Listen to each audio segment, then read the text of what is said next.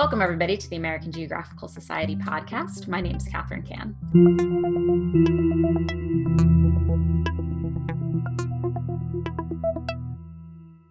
We have joining us today Professor of Geography and Rippey Chair in Liberal Arts and Sciences at the University of Oregon, Dr. Alexander Murphy.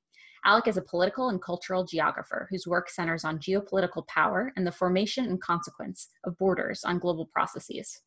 Today, we're speaking with Alec about the impact of borders on understanding and responding to the COVID 19 crisis. Thanks for being here, Alec. Well, it's great to be here. I appreciate the opportunity. Let's dive right in. The COVID 19 crisis is a global problem. So, why is it important to focus on questions of boundaries and territory at a time like this? Well, boundaries and territory raise a whole lot of issues related to uh, the COVID 19 crisis, both how borders have hardened, but also the disconnect that exists between how borders are functioning and how territory is organized and the actual underlying geography of the, the, the pandemic. So, I mean, to start with the with the obvious you know what we've seen in the wake of the covid-19 crisis is actually a huge number of border closings um, something like 90% now of humanity lives in countries with some kind of restrictions on borders. Um, even, uh, well, nationals usually are allowed to cross borders, but non-nationals, non-residents not allowed to, to, to cross borders. 90% of humanity, that's over 7 billion people.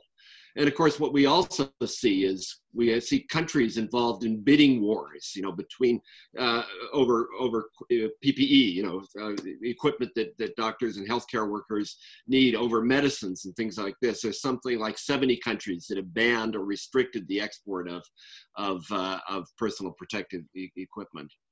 But that's only one part of the issue. The other part of the issue is this interesting disconnect between how we're framing things in terms of traditional territories and borders, but the un, an underlying pandemic that doesn't pay any attention to, to, to borders, of course. So, I mean, that's one of the really interesting things that's going on right now. And just within the last week, we've seen in the United States actually some interesting efforts to try to deal with that tension, where we have groups of governors, for example, in the eastern seaboard, the mid-Atlantic and Northeast region, uh, then the, some of the West Coast governors, and now just yesterday, the governors in the upper Midwest, saying we need to collaborate together to actually develop regional responses because it's not just an issue of this virus exists in this particular way in Pennsylvania, in New York, whatever. We need to see actually the patterns of the underlying pandemic and work together on responses that actually are more geographically sensitive to the actual nature of the, of the issue itself. So this is why you know we see like Governor Cuomo in New York making reference to geography when he's in his his briefings. Or I love the quote from the uh, Rhode Island Governor uh, Gina Raimondo a, a few days ago, where she said, and I quote: "The reality is this virus doesn't care about state borders, and our response shouldn't either. But of course, the other reality is what I started with. We're up against a world in which political territorial units are incredibly important in terms of how we think about the, the crisis, how we report on the crisis, even how people themselves think about themselves and where they need to be in the face of the crisis. So one of the sort of really fascinating things to me is how um, in the when the crisis started to develop and started to unfold, how we saw a huge number of repatriations of people who were working abroad, studying abroad, and so forth, going back to their countries of, of origin. So I have a friend who teaches at the University of Amsterdam, and she's got a lot of students from different parts of Europe um, in her geography classes, but she saw many of them, including ones from countries that were hotspots like Italy going home because, of course, they want to be within their countries and territories, um, you know, at, at, this time. And then I think the final issue that you know I would just uh, throw out as an introduction to this whole, whole conversation is the extent to which the the reporting on what's going on is driven by maps of political territorial units. You know, the typical map we see is a map of the states of the United States and how many cases are in each state, or the map of the countries of the world there for every map that shows you something about the more detailed uh, distribution of cases, we see hundreds of maps that define the way we think about the problem in terms of traditional territorial units. Exactly. Yeah. I think that's so important to consider when we're looking at these dashboards and these large land areas are turning red with many cases. It's really hard for us to understand the patterns of human mobility and, and human geography that people exist and, and live their daily lives on are so important. Yeah, that's, I mean, that's exactly right. Yeah. And it, it's really an interesting disconnect, but it does shape our thinking about what's going on. For sure. And I think we do have a tendency to look at the world in these terms of political maps. That's kind of how we consider the world. So, for example, when we're looking at reporting COVID cases on a state by state basis, how does that influence our understanding of the pandemic and how we should approach it? Right. Yeah. Well, I mean, this, I, I think it has a, a, huge impact. Think about something like, uh, you know, how we report on cases within the United States. There's been a huge amount of attention to New York, maybe a little bit more to New Jersey, but think elsewhere. So we've heard a lot about Louisiana and New Orleans as hotbeds of the crisis. Well, if you actually look at a, uh, a map of the distribution of cases, the Louisiana Mississippi border, the southern border, is uh, not at all a, border separating intensities of, of cases. In fact, there's a the real cluster is not just New Orleans or Louisiana, it's that southern part of Louisiana and adjacent parts of, of Mississippi. We think about it that way. We think about it in some different ways. Or think about uh, the problem of taking a kind of state by state approach at the country level, a country by country uh, approach, and how that tendency to think about it in those ways sort of obscures our understanding of the kinds of interactions that actually led to the spread of the virus uh, over time. So, I mean, the most obvious example would be the substantial number of Chinese who were visiting or working in Italy um, at the time that this the uh, COVID-19 crisis started in, in Italy. You know, there's a reason why those interconnections led to a particular spread of the virus in Italy or even up, a part of, of Italy. And then, of course, you've got a lot of Italians going up to the Alps in Switzerland to go skiing. And it's that kind of interaction that actually set off the, the number of cases that were going on in Switzerland. And we tend not to think about those things if we just go to the default tendency to think about the world in traditional state based terms.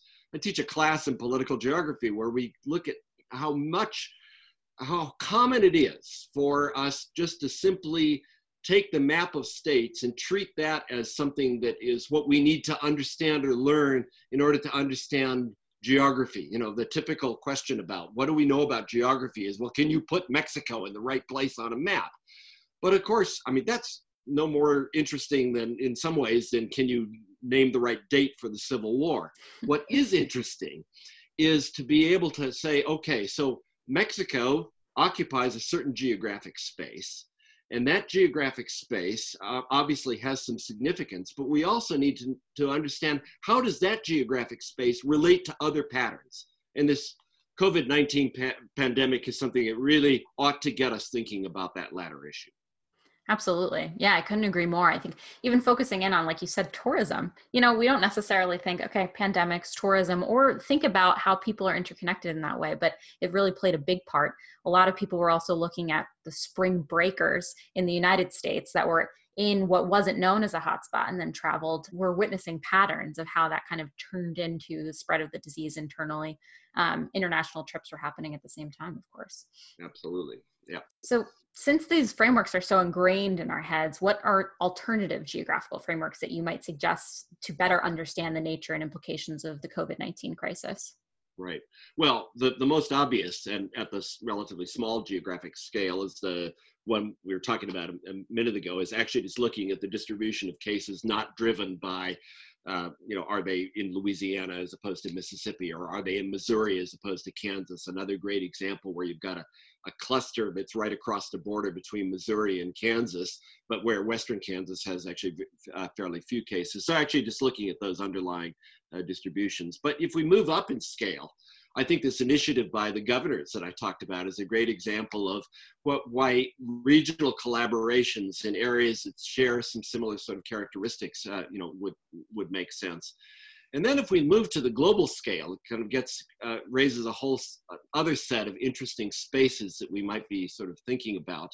Um, you know, the trade war between the U.S. and China had already led to some reduction in trade ac- across the Pacific. But as we start seeing what's going on right now, what we may well see is actually some further uh, shifts in overall uh, relationships um, among Uh, states, as for example, individual states are getting nervous about the fact that they're not producing enough medicines and PPE for their own citizens, and so they can't rely in the way that they have been relying in the past on, you know, other sources like China or India for their medicines or or, or their PPE.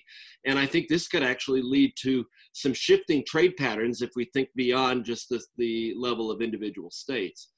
And then there's also just trying to understand other things that are going on around the world. If it's a state by state approach, we actually don't understand, for example, some of the common challenges that the so called petro states are facing with a combination of COVID 19 and, of course, shifting oil prices, which are in part a reflection of what's going on with the pandemic, putting them in a particular kind of position that we maybe don't understand if we're thinking separately about Russia or Iran or, or, or Venezuela.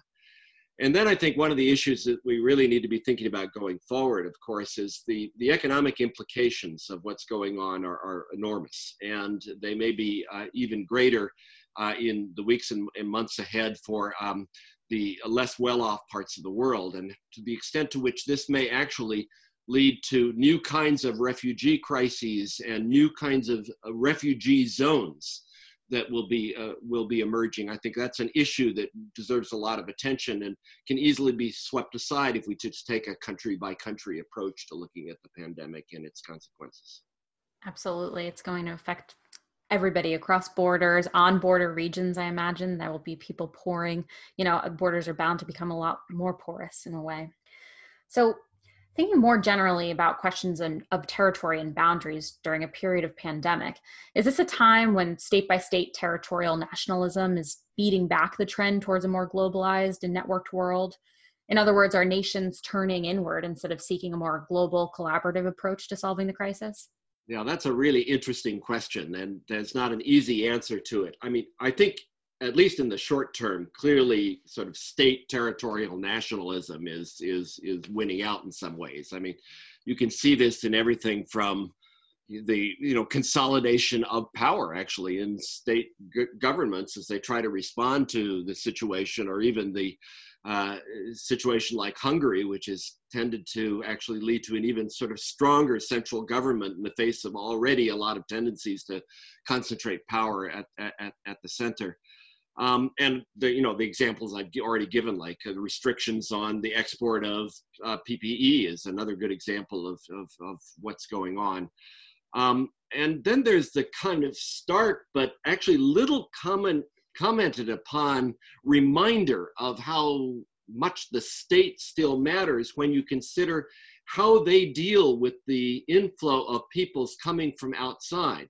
So most states have actually restricted non-nationals or non-permanent residents from coming into their countries, but nationals can come into their countries. Now that's interesting. You know, if a if a Chinese uh, citizen has been living and working in Moscow and is coming back to China, there's no less likelihood that that Chinese citizen might be bringing COVID-19 with him or her than if it were a Russian citizen. Yet the Russian citizen can come in and the Chinese cannot. And the same is true in Japan and so forth, in various other places where the restrictions actually depend on the color of your passport or of the country affiliation of your passport, not actually your, your health status. What an amazing example of, of how this is playing out.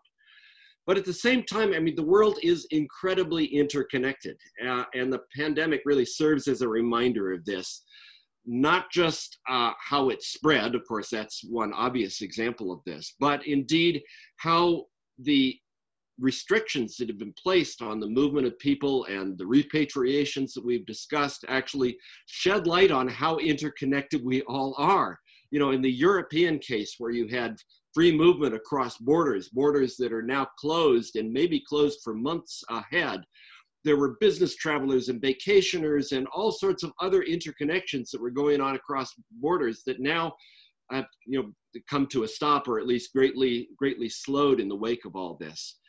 Um, and then the um, the other thing that is uh, quite clear is that you know we can wish um, we can say these interconnections are are there, but they are not easily pushed aside when you actually think about where things are coming from that we need in the face of the crisis. So, you know, China produces something like 80% of the world's core chemicals that are used in medicines.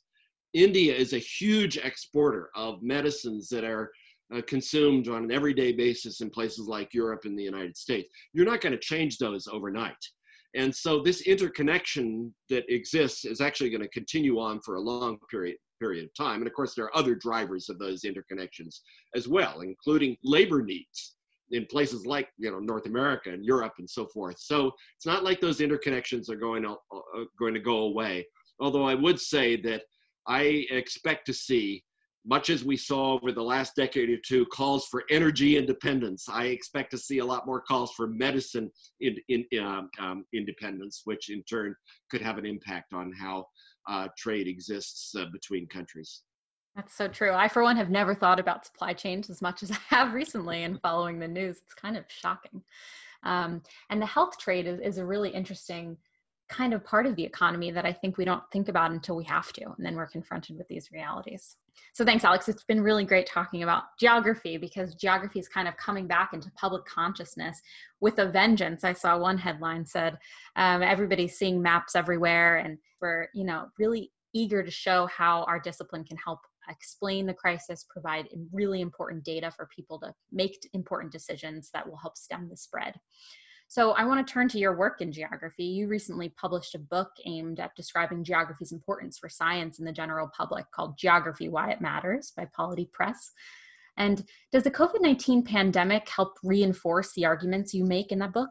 Well, I would say the pandemic really is exhibit A for the arguments that I raise in the book. I mean, it, the pandemic is fundamentally a geographical phenomenon. You know, it starts in a particular place because of the characteristics of those places. It diffuses as a result of the particular spatial interconnections and flows that exist on, among and between places. Um, and of course, then there's the need for careful consideration of the disconnects that we've been talking about in our conversation between the actual patterns of the pandemic and the structures that humans have created for governance and for uh, and, and that limit to some degree the way that we think about ourselves and our and our world. So i mean all these are really issues that highlight how fundamentally geographic geographical this uh, this pandemic is. You know in in the book i i try to set up the book. With a little bit of a general discussion of the history of geographic thought and you know how how and why problems can be geographical. But then i have three short chapters one on space one on place and one on human environment relations that all are incredibly well illustrated by the the pandemic. I mean the pandemic is a spatial phenomenon. It to understand it you have to understand the the spaces of interconnection, the spaces of flows, the spaces of, uh, of uh, potential uh, transmission of, of the virus. It's, a, it's an, uh, an issue that is fundamentally rooted in the characteristics of places. You know, so often when we think about the world and we try to understand the world, we, we sort of hold the differences from place to place constant in our models. You know, we sort of think, well, there's wage differences between one place and another that might lead to migration from one place to another.